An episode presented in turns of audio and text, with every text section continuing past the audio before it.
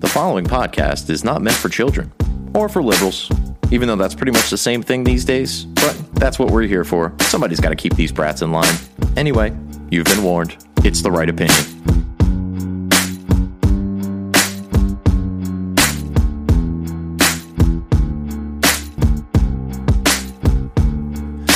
Days, our media's either incompetent or malevolent. They don't believe in heaven, but they acting like they heaven sent. Knowing the truth is way harder than telling it. We gotta work harder, gotta be more intelligent. Sometimes we just gotta grab a mic and start yelling shit. We're living in times when it's hard to stay relevant. Be the elephant in the room, in a room full of elephants. Be the elephant in the room, in a room full of elephants. Boom. All right, all right, all right. What's crack-a-lackin', everybody? It's your boy Harrison Bergeron. This, of course, is the Right Opinion Podcast right here on the rightopinion.podbean.com, haminmediagroup.podbean.com, ratsaladreview.com, and your podcatcher of choice. Just search the Right Opinion. It'll be the one that's black and white and red all over, like the New York Times used to be. It's been a while, folks. I, I got I got to start out with an apology. It's been a minute. It's you know obviously holiday season. Work's been crazy. Holiday shopping's been crazy. Uh, yours truly has been spread very thin, and every time I want to sit down and do one of these episodes, something pops up, or I'm standing in a line for an hour longer than I should have been. Um, some some of these are excuses, some of these are reasons. Neither here nor there. I am back, and I'm happy to have you guys tuned in to the right opinion. But Jesus Christ, there has been a lot that has happened since I last talked to you. I'm going to try to touch on a little bit of everything, and I'm not going to be doing a whole ton of sourcing this week because I'm just kind of flipping through my emails and trying to find some of the better stories that I want to talk to you about. Number one, and only because this is super, super fresh on my mind, is this cyber attack that occurred recently. Um, there obviously, Mike Pompeo has now even come out, Secretary of State Pompeo, former CIA director Mike Pompeo, mind you, or at least a super high up in the CIA. No, I think he was the director. Neither here nor there he um, he came out and said that it's very very likely that Russia was the country that uh, that was I guess perpetuating these attacks, and for that matter, these attacks had been going on for quite a while and apparently were undetected or at the very least undisclosed to the general public. So there seems to be a lot of people out there kicking and screaming about this guy Chris Krebs that Trump fired because he had the audacity and uh, and really just the the silliness to say that this election was the most secure election in, in history. Um, so he was fired for saying stupid things, which is exactly what you know happens when you're in a government position, a high up position. You go out of your way to say something stupid, uh, especially when it's uh, in opposition to your boss. You typically don't keep your job for very long. And by by the way, he was still working there when this hack had originally started. So it's not as if he was doing a whole hell of a lot to help. Maybe if he was being less of a you know political hack or a shill for the deep state and actually worried about cybersecurity, none of this might have happened. But there's a couple of things that I want to hit on about this hack. It's really not so much fact as much as it is just a, a, a cause for you to be skeptical of some of the things you're hearing. One of the hacker groups that was identified as being part of this is a group called Cozy Bear. Now, they are in some way, shape, or form affiliated with or have worked in the past with a group called Fancy Bear. Um, now, Fancy Bear was tied to the supposed hack of the DNC that yours truly and most of the evidence suggests never actually happened. I'm not saying it was Seth Rich. I'm just saying that that's more likely than the fact that this was a transoceanic hack from Russia um, that took place on the DNC emails, or that it was simply, you know, just something as well. Podesta's emails were something as stupid as the phishing attempt, but the actual hack of the DNC emails itself, I don't believe was actually really ever a hack. I think it was an inside job, one way or another. Um, so, so just something to keep in mind. And, and, I've talked about this in the past. There's an article from The Nation that talks about basically the scientific impossibility that this was done from Russia. So maybe Russian assets were here in the U.S. or even within the DNC capable of, of you know yanking those files and those emails, that's a possibility. And uh, and for that matter, uh, and we'll talk about a little bit later on, maybe it was a different government entirely. Wink, wink, nudge, nudge, China. Uh, because apparently they have like 2 million members of the CCP that have infiltrated governments and large organizations all around the world. That list apparently recently leaked, leaked to Sky News in Australia, although I don't know that the list has actually been released yet. But rest assured, we will be talking about that if and when that information comes out. Another thing to keep in mind with this Russian hack.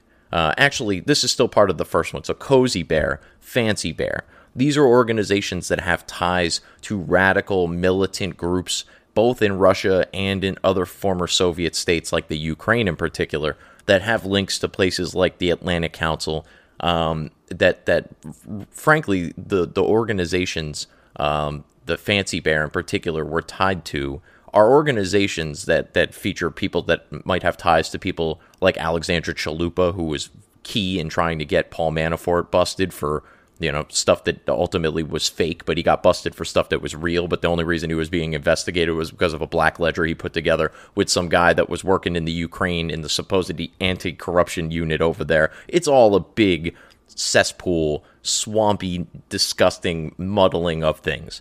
But worth keeping in mind is that, like I said before, Fancy Bear was tied to the Russian hack of the DNC emails that, again, I don't actually believe happened in the way that they're claiming it happened. So maybe, just maybe, worth thinking about, at least worth considering, is that these groups are just like nonsense groups that are being named um, for whatever reason that they, they might not even exist, or they do exist, and because they exist, they're just being kind of used as name drops to add legitimacy to some of these claims in the same way that a lot of the stuff in the Steele dossier was fake information attributed to real people to provide legitimacy to it. People as high up, frankly, as Christopher Steele, who had information definitely fed to him by Glenn Simpson of Fusion GPS. Getting off on a tangent, let's get to that second point.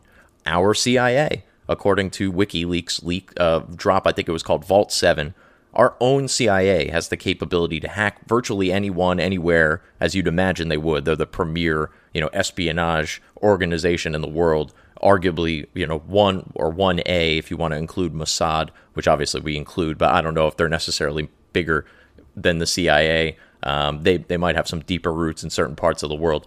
It, regardless, the CIA obviously has capabilities above and beyond most intelligence agencies um, that have ever existed and ever will exist, at least for, for a long time now. And they have the ability to not only hack things, but to then hack them and make it look like those hacks came from Russia, came from China, came from the Ukraine, came from, you know, Australia, whatever. There, there's certain characteristics, uh, certain methodologies that are used by certain hackers around the world. The CIA has, has been able to kind of code them and then reuse that code in order to hack other things. So if they want to hack Russia and make it look like it's China, they have the capability to do that. If they want to hack themselves, or for that matter, hack large, you know, a, a swath of governments all at once, they could do that, make it look like it's Russia. And yes, they would obviously, in that case, target themselves as well, because if every other country, every other major Western country was targeted and not the United States, that would probably raise some suspicion amongst the other countries as to whether or not the United States either knew about it or perpetuated it or per- perpetrated it. I guess would would be the word. Um, but but you know, just things to keep in mind when you're hearing about hacks in Russia and blah blah blah. Look, it could have totally been Russia. It, it, it's entirely possible. Russia tries to do things like this all the time. I fail to recognize Russia as a severe threat outside of their nuclear arsenal, and even in a in a situation where other than maybe Putin getting our nuclear codes, I, I don't even know that even if they got whatever information they were looking for, they they really have the resources to do anything about it at the end of the day. Russia's this massive country that's mostly impoverished. It has the GDP of, you know, like Illinois. Um, you know, it, it's not really something that, that is this massive threat outside of its nuclear arsenal and its willingness to basically just be international scumbags and uh, and not really care what other countries have to say. That said, and I'm not defending Putin, I'm not defending Russia. Everything I just said is 100% true. They're an awful, nasty, vicious country, and and will try to be at the at the very least if it had the capability to really follow through on it. That said, um, I think Russia gets a bad rap I know that sounds really ridiculous after what saying after just saying I'm not defending Putin, and I'm really not defending Putin so much as I recognize the type of man that Putin is, and I recognize what's going on in the world. This whole push for globalism, uh, the notion of a of a one world government, or even just more interconnectivity connectivity in terms of governments around the world. So, like something like the EU, there's still a, a French president, but there's an EU that you know France is part of the EU. So if the EU dictates something, it's going to be another layer of bureaucracy, and for that matter, most of the people in the I don't believe anyone in the EU is elected; it's they're appointed. Um, so it's just another layer that further separates the will of the people from the actual actions being done on the either national government level or in this case like the EU a regional government level and obviously NATO exists a, a large group of nations solely unified for the purpose of keeping Russia in check but if you know they want to spread this globalist idea, there's a few nations around the world that are really never going to buy into it. And Russia is one of them.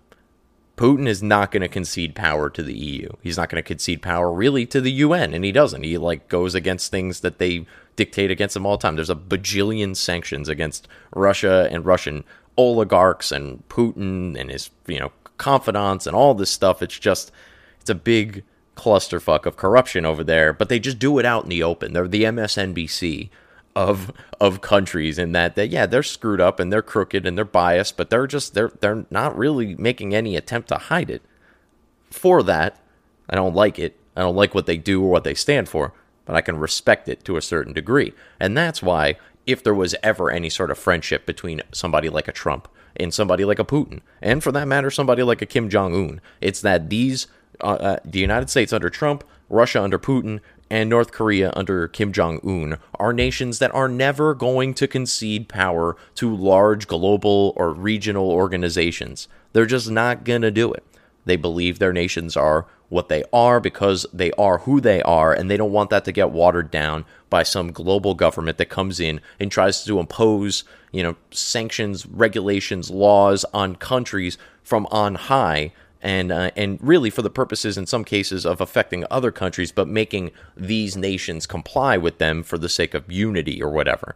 It's a whole bunch of theatrical nonsense that's designed to again further the will of the people in any given nation from the actual actions being done from the highest government offices that make the decisions that affect us in the grandest of ways. So Putin, for all of the shit he gets, I think that's something that him and Trump are, are sort of kindred spirits on. And unfortunately, it looks like Trump's going to be handing over the keys to the Republic to uh, to to the useless meat sack that is Joe Biden, um, with uh, obviously Kamala Harris coming right up behind his coattails. Get a food taster, Joe. That's what Ben Shapiro keeps saying. That cracks me up every friggin' time. Get a food taster, Joe, because she is certainly going to make an attempt to get you knocked out. And for that matter, I, if I'm Joe Biden, I couldn't get this vaccine fast enough. because if there's even a little bit of a risk of him getting COVID and keeling over and dying between now and the inauguration and the, the shitstorm that it would cause on the nation's, you know, on the national front, my God. But um, speaking of the vaccine, let's talk about it.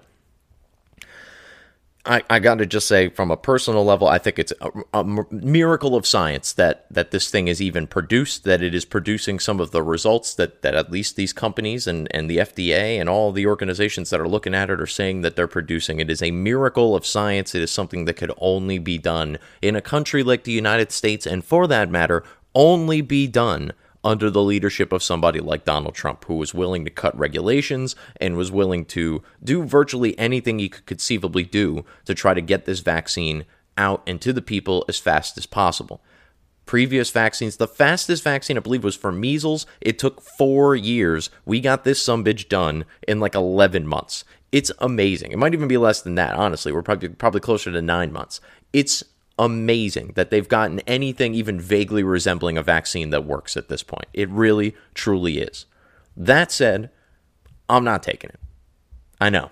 But you, don't you trust your boy? I do trust my boy on a lot of things, but not like medical science, okay? I, at no point in time, and I've, I'm sure I've been consistent about this, do I really want Donald Trump heavily involved in the vaccination process. What he has done, which has been so wonderful, as is not only has he not been heavily involved, but the government as a whole has not been drastically involved. Really, what he did here is two things: is one, lift a lot of regulation to get the government out of the way, and B, provide funding so that when this vaccine is ready to go, we can buy a bunch of it these companies know in advance that they have contracts that if they got a vaccine that gets through all the trials that works at a certain percentage, we will buy it, we will distribute it, we being the United States government in this particular instance, and we will get it out to people as fast as humanly possible. And oh by the way, yes, Pfizer and Johnson and Johnson and AstraZeneca, you put in a lot of work to potentially save a lot of lives. You get a lot of money for that. That's just the way that that works at the end of the day, and that's the way it should work if there was if you know monetary motivation is is obviously something that has worked very well over time even when you're doing something for the worst possible reasons you could still do a lot of good. That that very well may be the the the perfect summation of the Donald Trump presidency as a matter of fact but neither here nor there at the moment. The back to this vaccine I'm not taking it. And if they mandate that I take it I'm really not taking it okay? That's pretty much where I'm at right now. Why is that? Well I'm 33, going to be 34 in a couple of weeks, possibly even by the next time you hear my voice.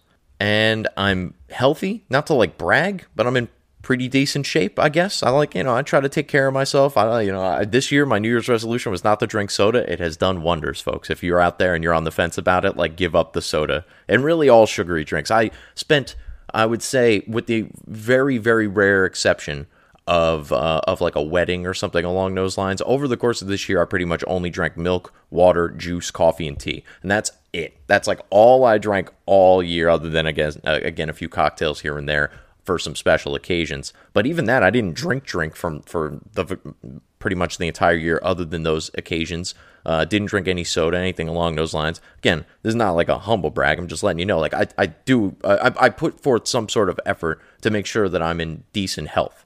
So being 33, being in decent health, not being obese, not having any sort of comorbidities or pre existing conditions that I'm aware of, there's no reason for me to take this vaccine. And as a matter of fact, in the long line of distributions for this vaccine, I should be almost at the very, very bottom, um, maybe just above children, and uh, and and maybe just below, you know, people that are really, really worried about this because I'm obviously not. Um, so, you know, obviously, I think old people should be getting this first. Um, frontline workers, I'm like super skeptical about saying all frontline workers should go out and get this vaccine for two reasons. One, you've gone about your business for nine months without getting it, presumably up to this point.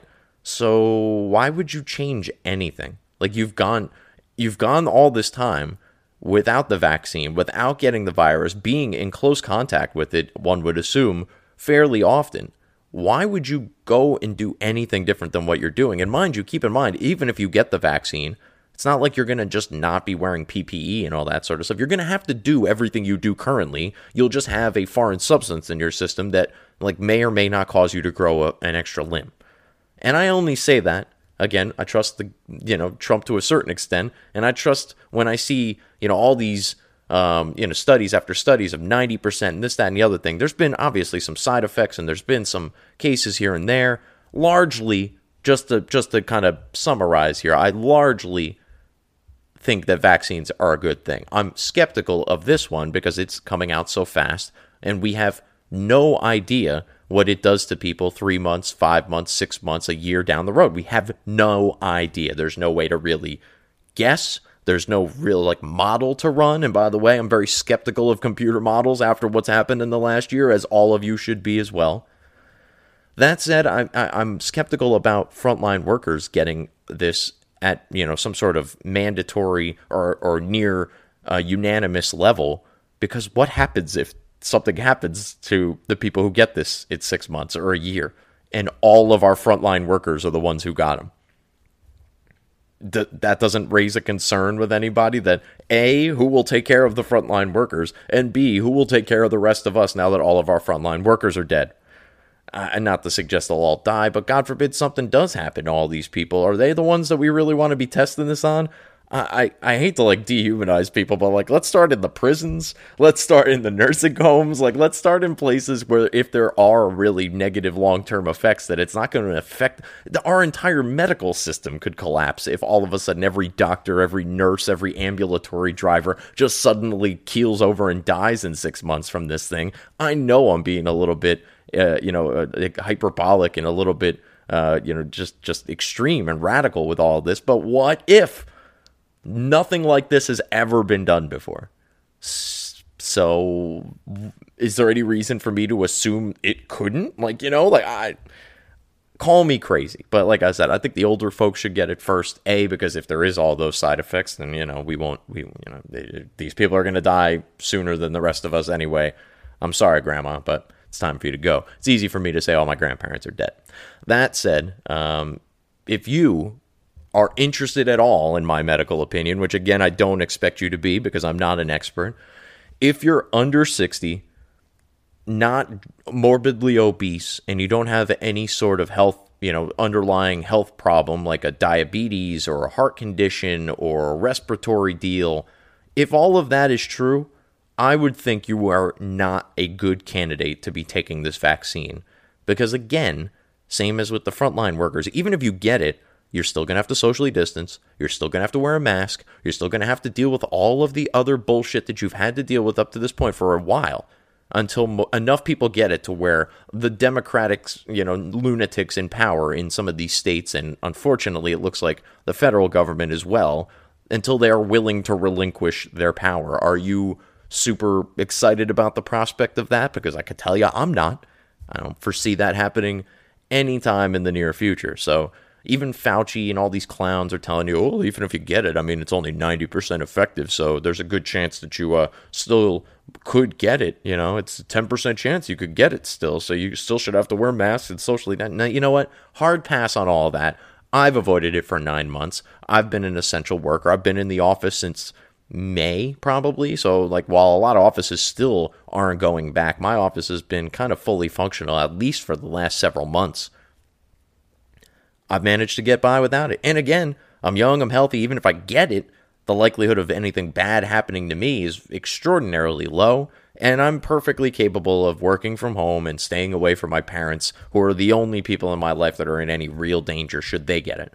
Now, I know that's not everybody, but that's me. So that's my assessment on it. I will not be getting this vaccine. And once more, if they mandate it, I really won't be getting the vaccine. I might be leading the charge on how to make counterfeit vaccination certificates because let's face it, that's going to be a market and I'm fucking all about it. Then from there, what else do I have to talk to you fine folks about? Ooh, Chinese spies. I talked about China a little bit before. And uh, let's get into it. So, Fang Fang with the bang bang on Fartswell, uh, Eric Swalwell most famous for failing miserably at being a presidential candidate and passing gas on television. One of the one of my uh, Instagram followers asked, "Is that the guy that shit himself on national television?" I had to correct him. No, that was Jerry Nadler who shit himself on national television. Eric merely passed gas, which just meant that the hot air came out of a slightly different orifice than usual. Uh, thank you. And so Eric Swalwell uh, was apparently sleeping with a Chinese spy.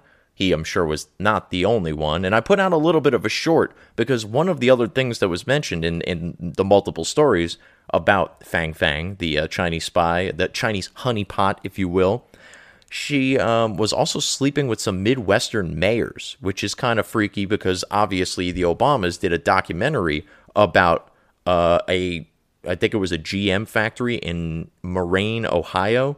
That uh, that obviously is a midwestern town that presumably has a mayor. That factory is in some sort of agreement with the Chinese government, presumably because they're sending all this Chinese labor over to this factory to work.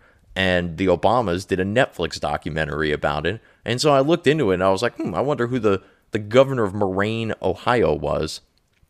I look it up, and sure enough, the governor of Moraine, Ohio, I believe was a guy named Ed Rosenkrantz or something along those lines. The, the details are escaping me. You can find it on my social media if you flip through. Uh, Instagram's probably the best spot, mostly because I don't post there as often, and it should be right at the top, and you could find me there at Right Opinion Pod.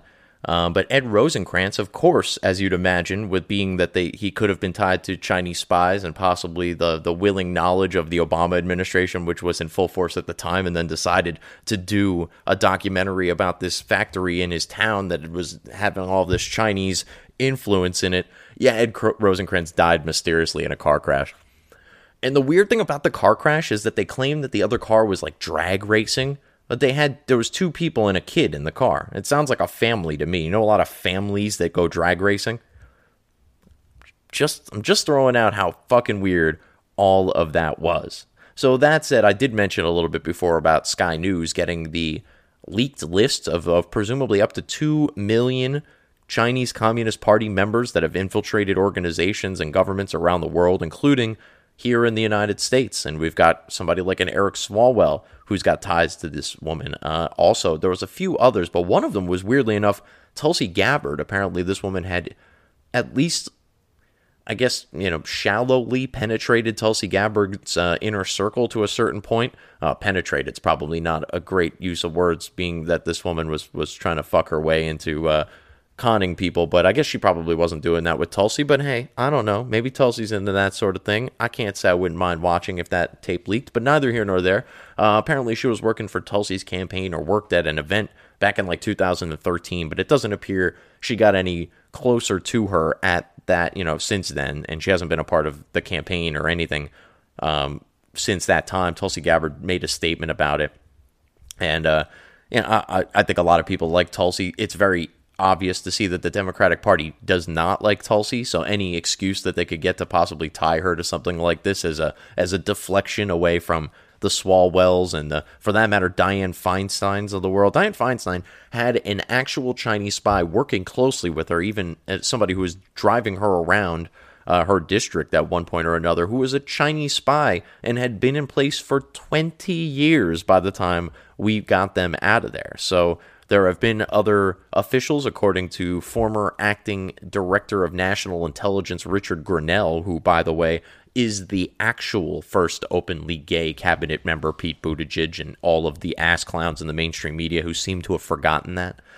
Um, he said that there have been plenty of other congressmen who have been given defensive briefings, meaning that the FBI knows that they are being spied on or or that people they are interacting with have ties to foreign intelligence agencies and they have to go to them and say, Eric, that Chinese chick that you've been fucking, yeah, she's a spy for the Chinese government. Like, dude, who would ever give you the time of day? The fact that any woman wanted to sleep with Eric Swalwell, you would think would have been a red flag, but no. Um, being that he's probably never been touched, he, uh, he he obviously had to take that opportunity.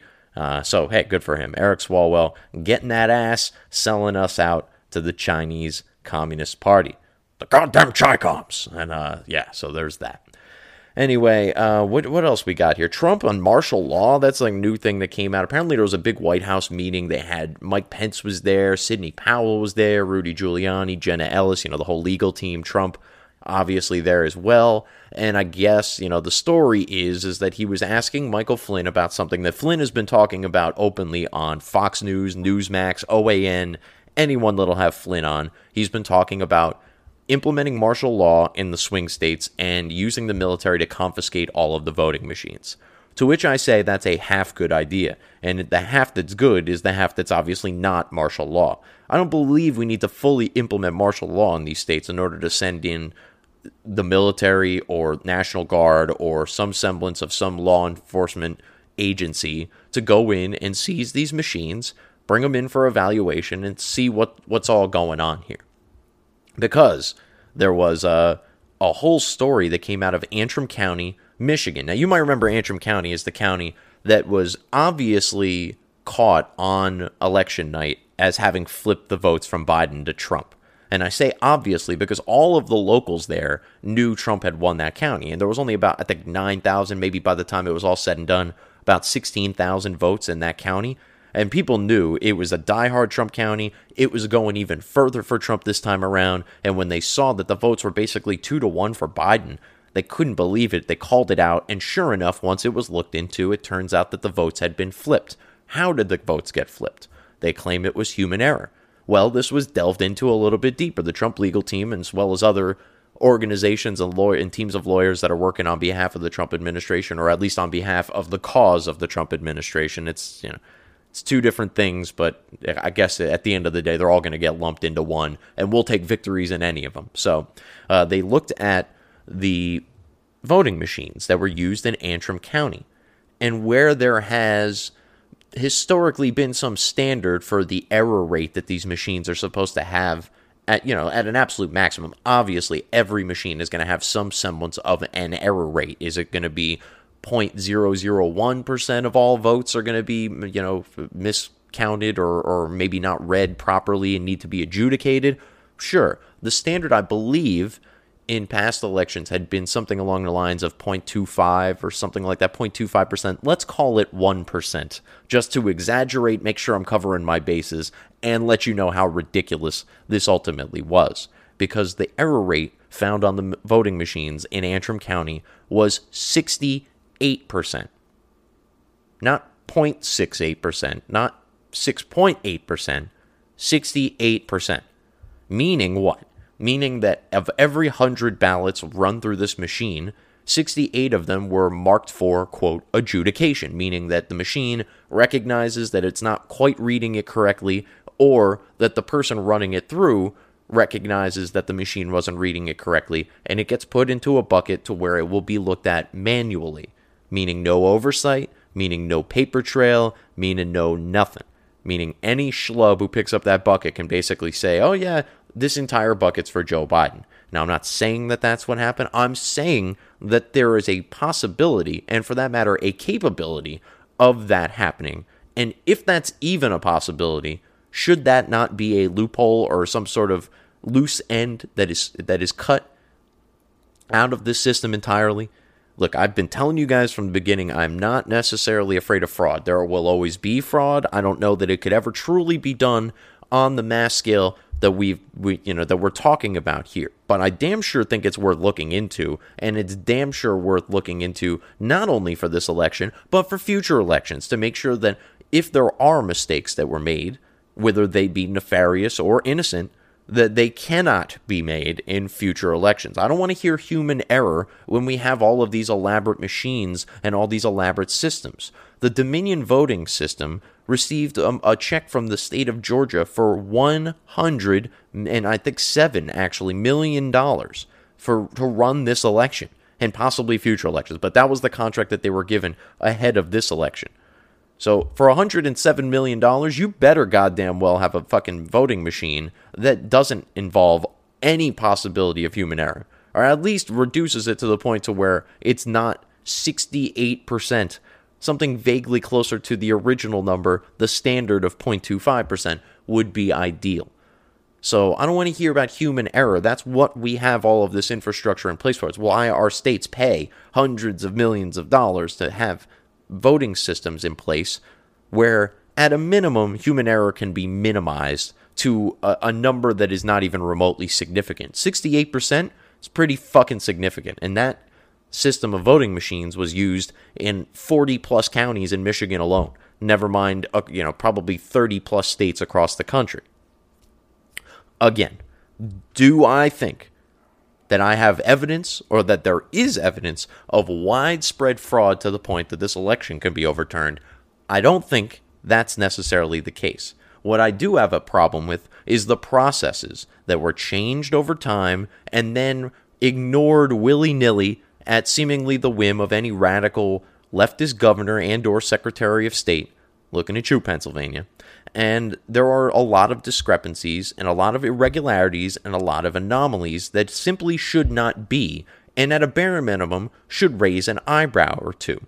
And for that matter, look, if you guys think Joe Biden won this presidency so fair and square, this isn't Russian collusion. We're not asking him to disprove that he's a, you know, that he's he's in you know, he's a Russian agent or whatever it is. We're not even really accusing Biden of anything so much as we're accusing, for instance, those four people that were caught at the State Farm Center in Atlanta counting ballots unsupervised. The story was the the, the I guess the cover story was that all of the Republicans, uh, the vote counters or vote watchers, just decided to leave. And even if that was the case, which seems sort of silly, being that unless they were told that they were going to stop counting, which is what they're telling everybody, it would seem very weird that they would just get up and give up at a certain time unless they were told to leave. So even if, let's say hypothetically, the Republican vote watchers all got up and left, it is obliged that there be a vote counter from each side. There, you cannot be counting votes uh, away from any poll watchers, and for that matter, there's supposed to be a poll watcher from both major parties there. So even if they had all gone up and gone away, that still doesn't explain why these people were still counting the votes without any oversight, why they were visibly seen running votes through multiple times, why the votes that they pulled out from underneath the table had been sitting there at, at for for about 15 hours at that point without being counted. And then, of course, the second that all the Republican vote watchers or poll watchers leave, now we got to open, we got to pull all these ballots out from underneath this table that table was placed there by the woman that we see in the video with the blonde uh, braids. I guess they keep referring her to as. It's funny when you hear blonde braids, you think like you know like like Pippi Longstocking blondie kind of like nope. It was very different. Nevertheless, blonde braids they were. So the woman with the blonde braids. Uh, had put that table there at about 8:30 in the morning. This was verified by the video surveillance footage. That that by the way was private surveillance footage. This was not surveillance footage that uh, was being done on behalf of the electors or, or, or because of the election. It's because the State Farm Arena has a private security company that was that oversees the arena on a regular basis anyway. And somebody figured out that that company probably had tape rolling that night, which is sort of questionable unto itself, right? Like, why shouldn't shouldn't that be something that should be looked at? Is is is like, hey, uh, while we're running this election in here, like maybe we should make sure there's no cameras running in places that they shouldn't be. I mean, there is a certain level of voter integrity that that merits not having a super close up camera on all these votes, right? Because we need to shield people from being persecuted for voting. If you could see Mary Smith voted for Donald Trump, guess whose house is getting burned down that night? It's Mary Smith. Um, but nevertheless, they found the security footage, and you could see that that table was put there at 8:30 in the morning. Then you see everybody leave right around the time that they said, "Oh, there's a water main burst, and everybody's got to leave, and we're going to stop counting until the morning." And then they kept counting for multiple hours, but only counting specifically those ballots that were pulled out from underneath that table that was placed there 15 hours earlier. I'm just saying, that's pretty fucking suspicious and I think it merits looking into a little bit more. That is pretty much my stance. I might just name this episode. That's pretty fucking suspicious, and it merits looking into because it's pretty fucking suspicious, and it merits looking into. Anyway, we're gonna come back with a little bit more election stuff and uh, and whatever else I got together here. I'm gonna flip through the inbox and see what I got. But first, let me uh, let me run a commercial here for you, ladies and gentlemen. I'm gonna I'm gonna throw this to a good friend of mine. You know him, you love him. Santa Claus. Ho, ho, ho, and season's greetings to the Right Opinion listeners. This, of course, is Santa Claus, and I'm here to give you a little bit of a holiday treat. The first ever Right Opinion Christmas album, both a cappella and sufficiently woke, featuring some of the classics like Frosty the Vaccine. Frosty the Vaccine, it's gotta be cold as fuck. And I don't care if you're putting that in your arm, but if you do, well, good luck. And I'll be home for Christmas because my governor won't allow me to leave. I'll be home for Christmas because I cannot leave. And of course, who could forget that classic? Have a very COVID Christmas. Have a very COVID Christmas. This has been the worst year. Say hello to friends you know, but make sure they're not near. And if you order now, you'll get a digital bonus track of All I Want for Christmas is that new vaccine. All I want for Christmas is that new vaccine, that new vaccine, that new vaccine. All I want for Christmas is that new vaccine, but I'll still keep socially distanced. And there you have it, kids. Be sure to order yourself a copy at therightopinion.podbean.com, HaminMediaGroup.podbean.com, RatSaladReview.com, or on your podcatcher of choice. Just search The Right Opinion. It'll be the one that's black and white and red all over, like your boy, Santa Claus. Ho, ho, ho, ho, ho, ho. What else did you think I was going to say? Ah, Santa. I hope you guys have a very Merry Christmas, by the way. In all likelihood, I will not be talking to you between now and then. As you could tell, been a little busy recently, but nevertheless, I'm back for now. We got a couple of topics to touch on. I got a few more things to touch on on the election. So we already touched on Georgia a little bit. Uh, we talked about Michigan a little bit. Uh, let's talk about Nevada. So uh, here's a tweet from Courtney Holland. Uh, who listed out all of the evidence that was recently uh, put out by, by some of the Trump legal teams and I quote Major voter fraud in Nevada. 42,000 people voted more than once. 1,500 dead people voted. 19,000 people voted in Nevada that didn't live in Nevada. 8,000 people voted from non existent addresses.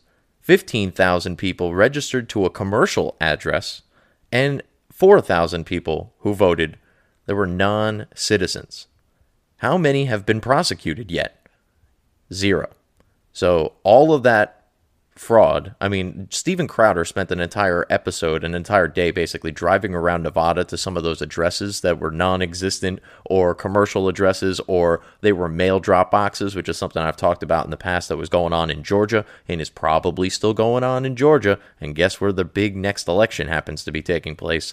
You guessed it, Georgia. Once more, all of this is suspicious as fuck and uh, merits looking into. So, uh, you know, especially ahead of that election, because, you know, that there's a pretty important Senate on the line there. Um, we should probably know if everything was on the up and up in Georgia. By the way, polls take them for what they're worth. A majority of Georgians believe that there was at least some chicanery that occurred on uh, on election night on November 3rd in Georgia.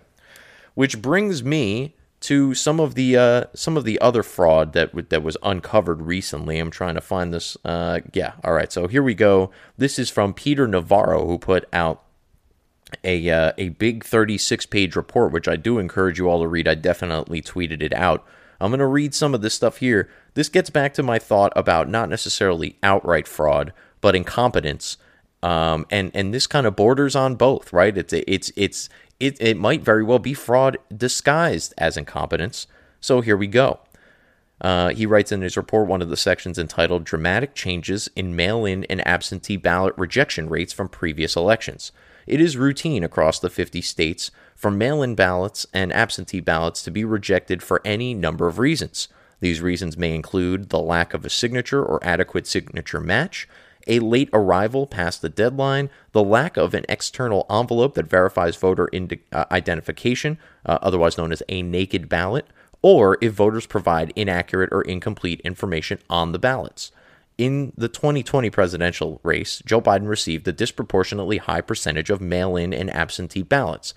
Pause, not something that was necessarily unexpected. Just throwing that out there. Let's get back into uh, Peter Navarro's report here. Perhaps not coincidentally, we saw a dramatic fall in rejection rates in Pennsylvania, Nevada, and especially Georgia. For example, in Nevada, the overall rejection rates dropped from 1.6% in 2016 to 0.58% in 2020. In Pennsylvania, the 2016 rejection rate of 1% dropped to virtually nothing at 0.28%. The biggest fall in overall absentee ballot rejection rates came, however, in Georgia, its rejection rate fell from 6.8% in 2016 to a mere 0.34% in 2020. These dramatically lower rejection rates point to a conscious effort by de- Democrat election officials across these key battleground states to subject mail in and absentee ballots to a lower level of scrutiny. That this kind of government conduct and gaming of our election system may have contributed to tipping the scales in favor of Joe Biden can be illustrated in this sample calculation. In the 2020 race, Georgia election officials received 1.3 million mail in ballots. It gives a longer number there. I'm not going through the whole thing. It's 1.3 million ish mail in ballots. If these ballots had been rejected at the 2016 rate of 6.8% instead of the 2020 rate of 0.34%, there would have been 81,321 ballots rejected instead of the 4,489 ballots that were actually rejected. Under the conservative assumption that 60% of these mail in ballots and absentee ballots went to Joe Biden, this dramatically fell in the rejection rate provided Joe Biden with an additional 16,264 votes. That's more than the margin of the alleged Biden victory in Georgia.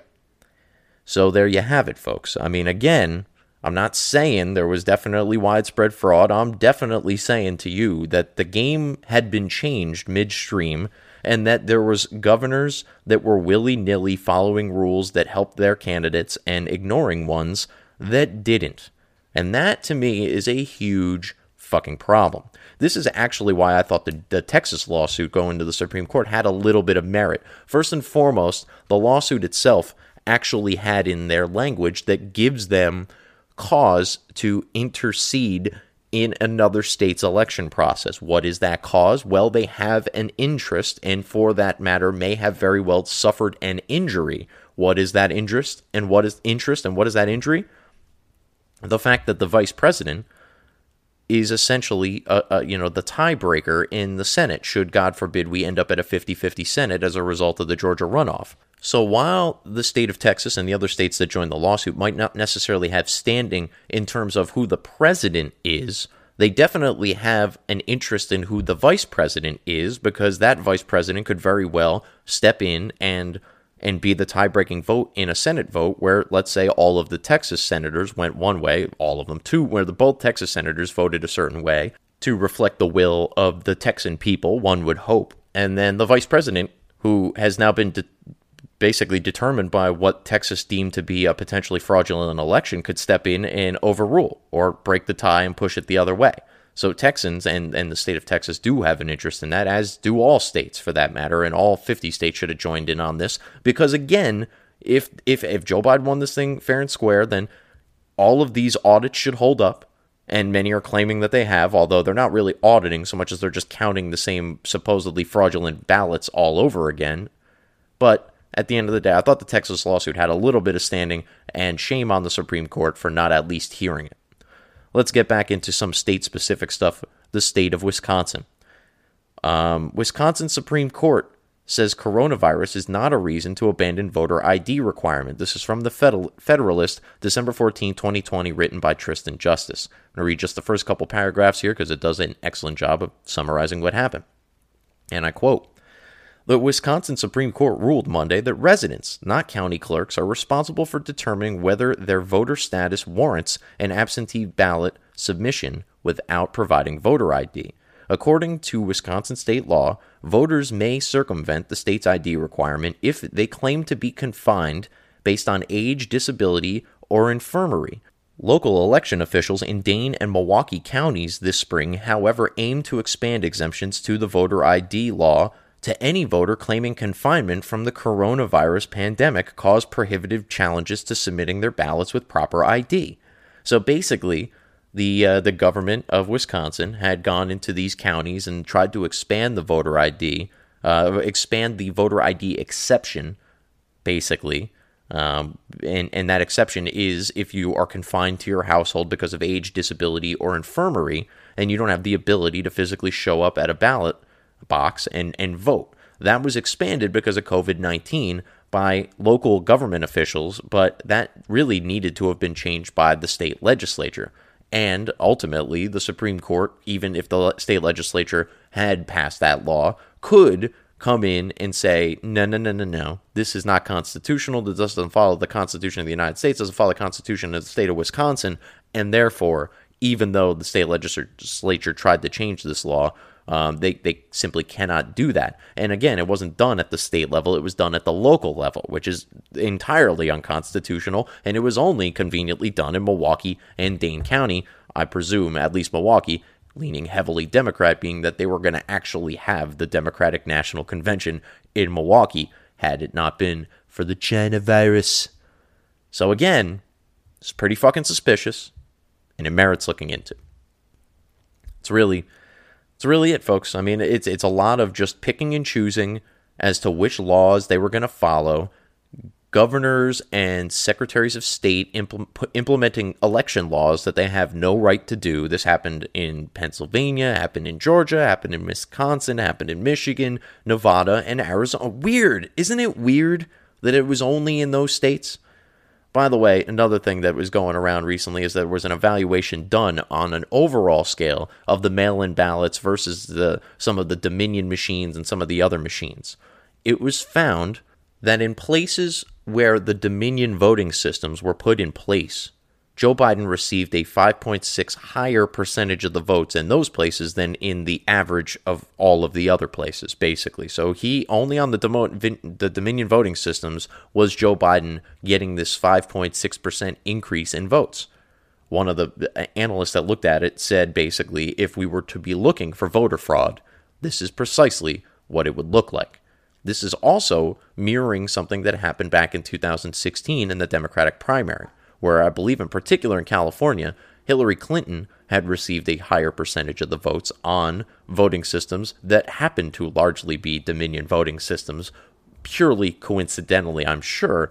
And uh, whereas Joe Biden, I'm sorry, not Joe Biden, Bernie Sanders, Bernie Sanders, how could you forget me? Well, you're very forgettable, Bernie. I tend not to spend a lot of time thinking about communists if I can avoid it.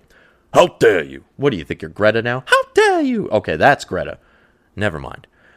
Bernie Sanders got screwed by the Dominion voting systems in California because it was found that he had a drastically higher vote percentage on paper ballots and in other systems. But when you looked at the, some of the electronic voting, Hillary Clinton got a much higher percentage in the electronic voting. So when people were physically going and filling out paper ballots and sending them in, and they were verified, presumably back then in 2016, Bernie Sanders was winning. But when everything was going through the Dominion voting machines, Hillary Clinton was getting massive increases in those particular areas. So it could be said that Hillary, using Dominion, stole the primary from Bernie in 2016, and that same methodology was used in, in the state of Wisconsin and other places and all these other swing states to help Joe Biden get the push past Donald Trump.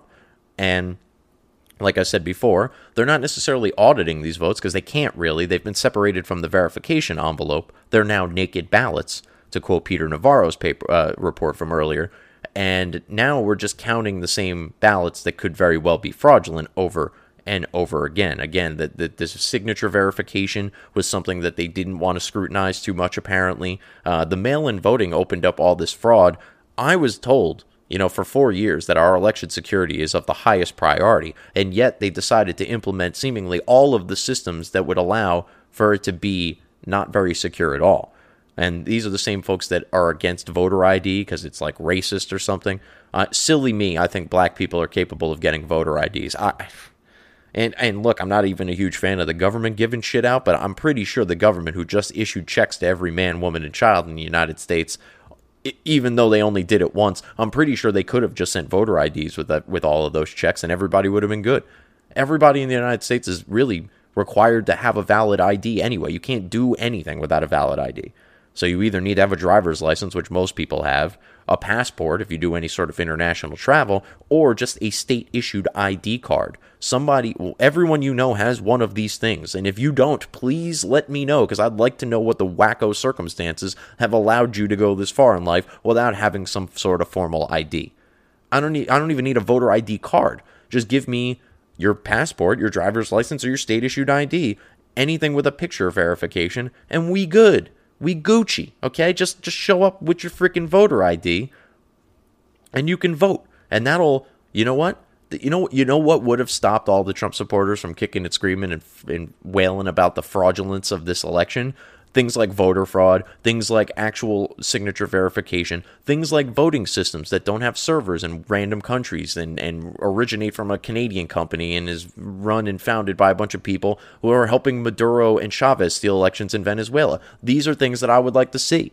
I don't know that we can necessarily trust a domestic company to do this sort of shit either, but at least they can be held accountable, whereas these other places cannot the CEO of Dominion just came in and just basically lied about all of his stuff in, in, in all these legislative hearings. He was asked all these hard questions about whether there's back doors or there's a capability to do this. He he just lied about it because it's in the actual fucking owner's manual these things that you can flip votes and that you have certain arbitra- uh, arbitration you know options and, and certain things that you can adjudicate yourself and manually drop and drag and do all this sort of stuff. That's part of the system, and then they're just pretending that that's not even a possibility all these thumb drives that have gone missing. There's like 47 thumb drives missing in Georgia that have votes on them.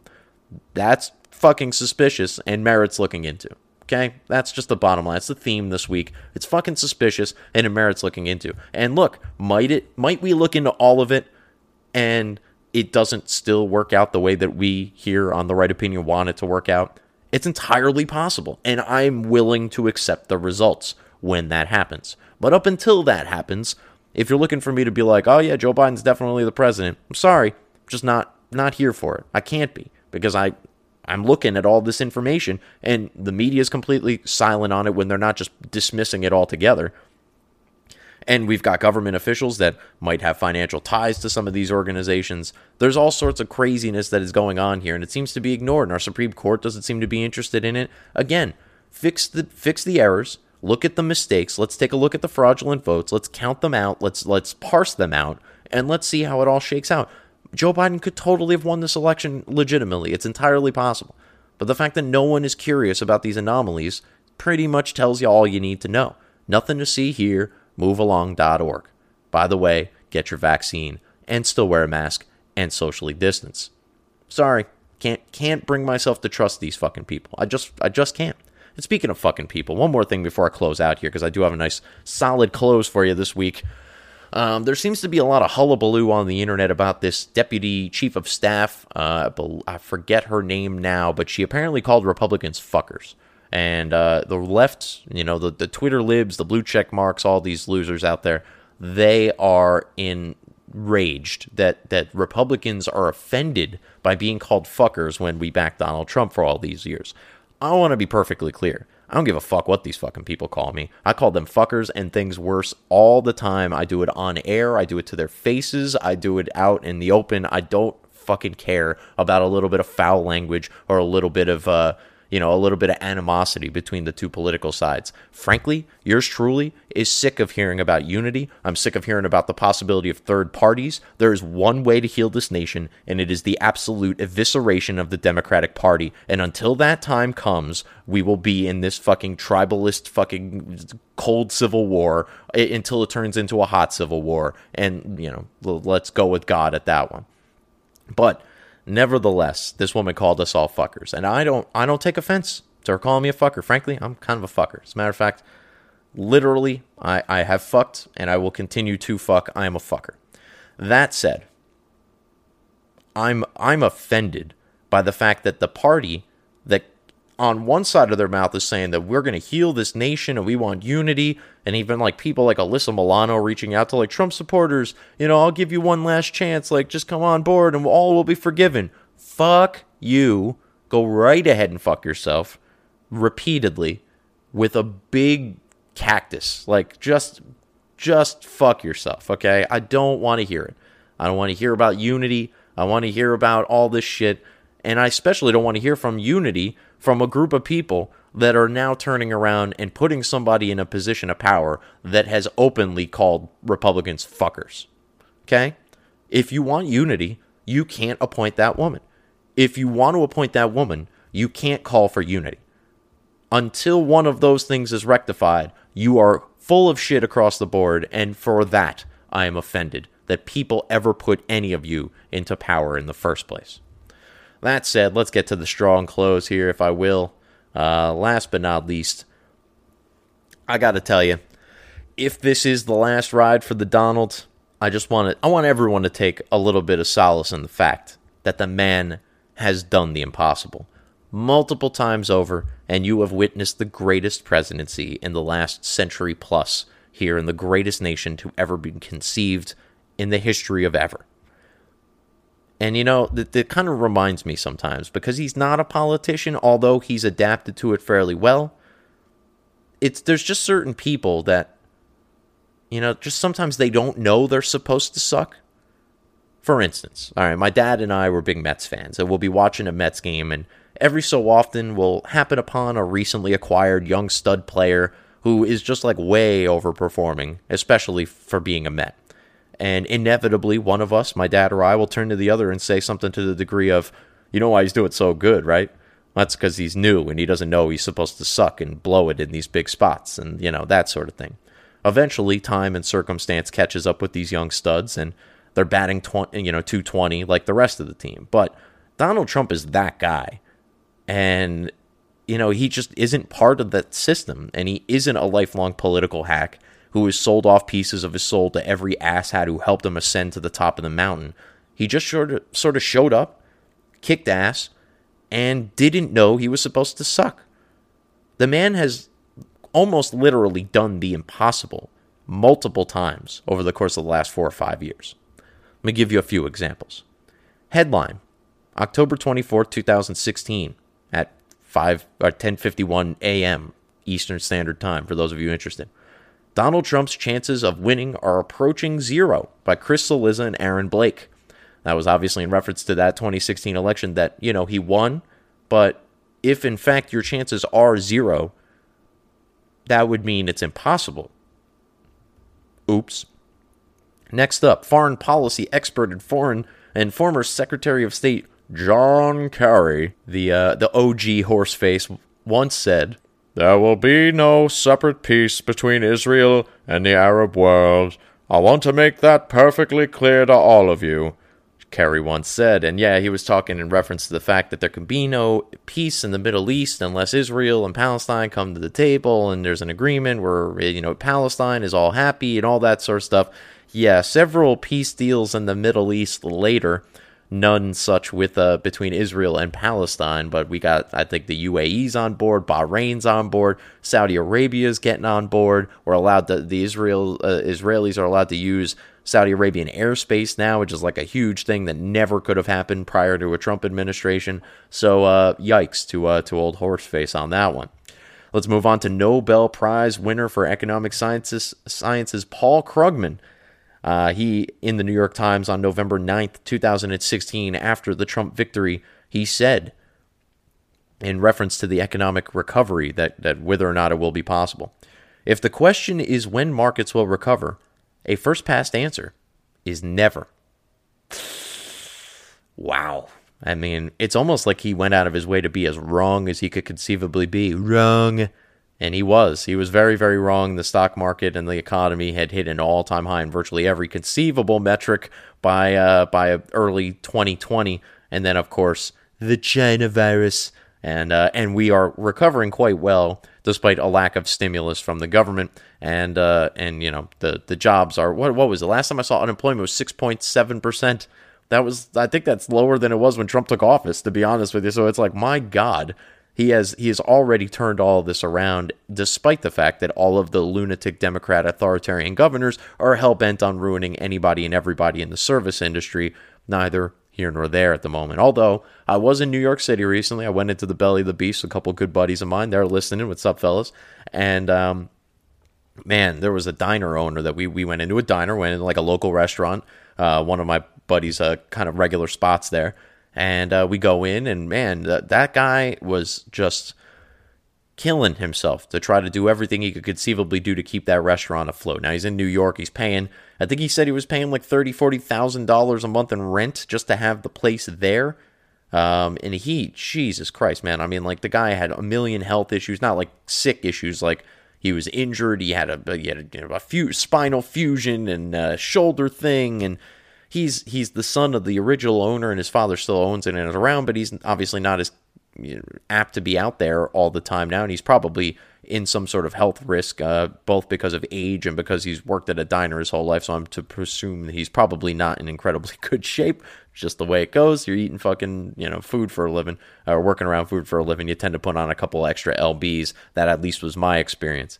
Um, now, luckily, I don't do that anymore. Um, but and and God bless anybody out there who is dealing with that. I mean, I I I, I sat around the other day and had like a full blown like war game scenario of like what I would be doing right now if it was 10 years ago and I was still working in at a bar, you know, barely scraping together a, a fucking music degree. Like I, I mean, Jesus Christ, I would be so fucked if this had happened 10 years ago. So anybody out there who is in those shoes now, know that Harrison Bergeron feels your fucking pain because just thinking about it the other day almost took a couple years off my life and I may have even lost a couple of my luscious locks in the process. But let's get back to uh, one last thing. This, of course, is the doozy of all doozies. This is the media, the experts, the Democrats talking about how there is no way, impossible, ain't gonna happen, that we're gonna have a vaccine by the end of 2020. And sure enough, as you all well fucking know by now, we have a vaccine. Whether or not you'll take it is entirely up to you. I've given you my advice, and I, I ask you to take it with not only a grain of salt, but basically an entire beach's worth of salt. That said, those that's how I'm going to be living. That's how I'm going to be telling everybody that I know that who asks me about these sorts of things. Because uh, you know, I'm not a scientist, I'm not a doctor, but I'm fairly well researched, and people know that in my life. And they'll ask me once in a blue moon, "What do you think about this?" I'll tell them, and I just told you exactly what I will tell them. But here's what the media and all the other clowns told you about this vaccine. On a vaccine, we'd love to see if we could do it prior to the end of the year.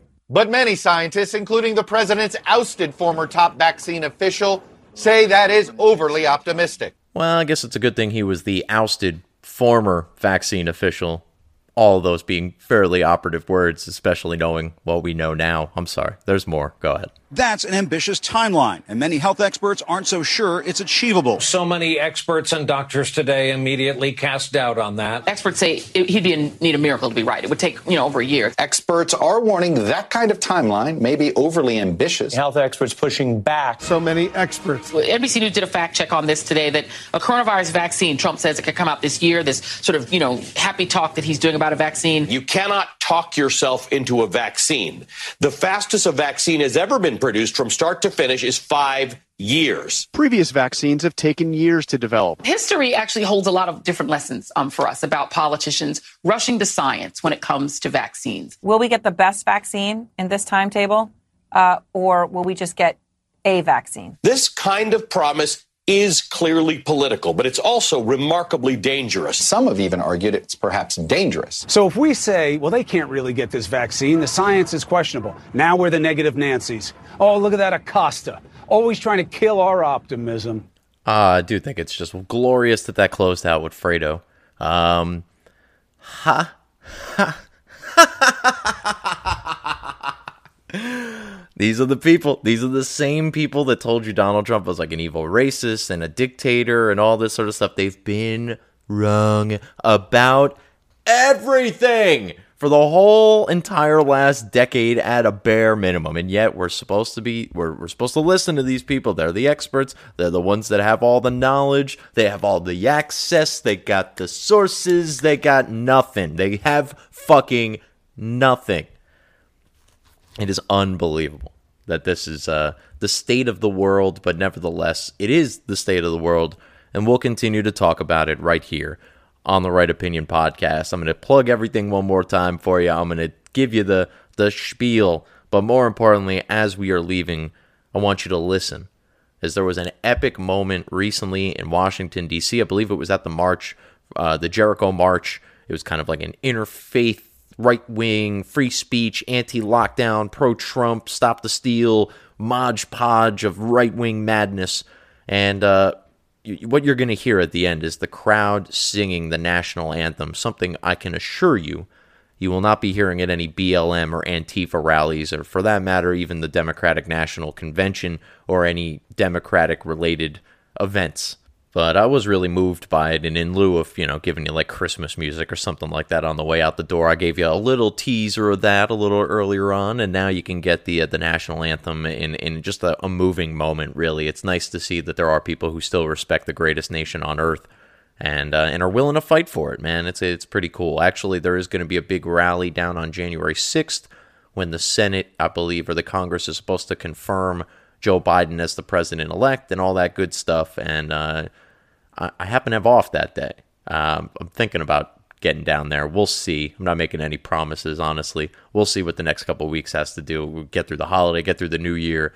Um, but it's it's just madness here at the Bergeron household, as I'm sure it's you know similar over at your place right now. So I don't want to make it sound like I'm like the only one in the world going through some shit right now. Actually, at the end of the day, my problems are, are minuscule compared to others. I'm I'm quite blessed. I'm blessed to just to have friends and family, a girlfriend, you know, that are that are just happy and supportive and, and there for me, and and hopefully I, I could be there for them.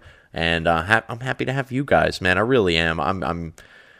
I don't like getting all mushy and gushy about oh you my followers, my listeners, my whatever, my fans. Uh, I don't I don't like I don't even think of you guys like that. We're all family Uh, I, I really do appreciate every one of you who clicks the download button, the subscribe button, the likes on the tweets, the retweets, the little back and forth I get from uh, from Bonnie Renee or from from a penitent thief or whoever it is. Like I love you guys, man. It is really cool that I get to engage with a bunch of fucking people I would have never in a million years got to interact with had I not gotten into doing this show or podcasting in general. But um, I think I was giving you plugs. The rightopinion.podbean.com, haminmediagroup.podbean.com, ratsaladreview.com, and check me out on social media, Parler, Instagram, and the Twitter at Right Opinion Pod. Feel free to email me, the Right Opinion Pod at gmail.com. If you got any questions, stories you want me to cover, or weird photoshops of me, which is something that I do get from people who know my, my real identity. Um, but I appreciate you all.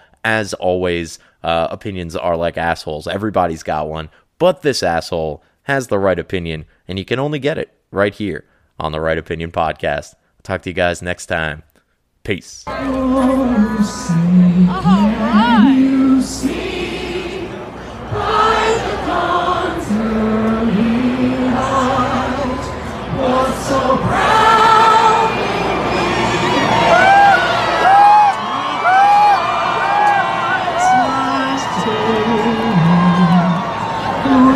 broad and bright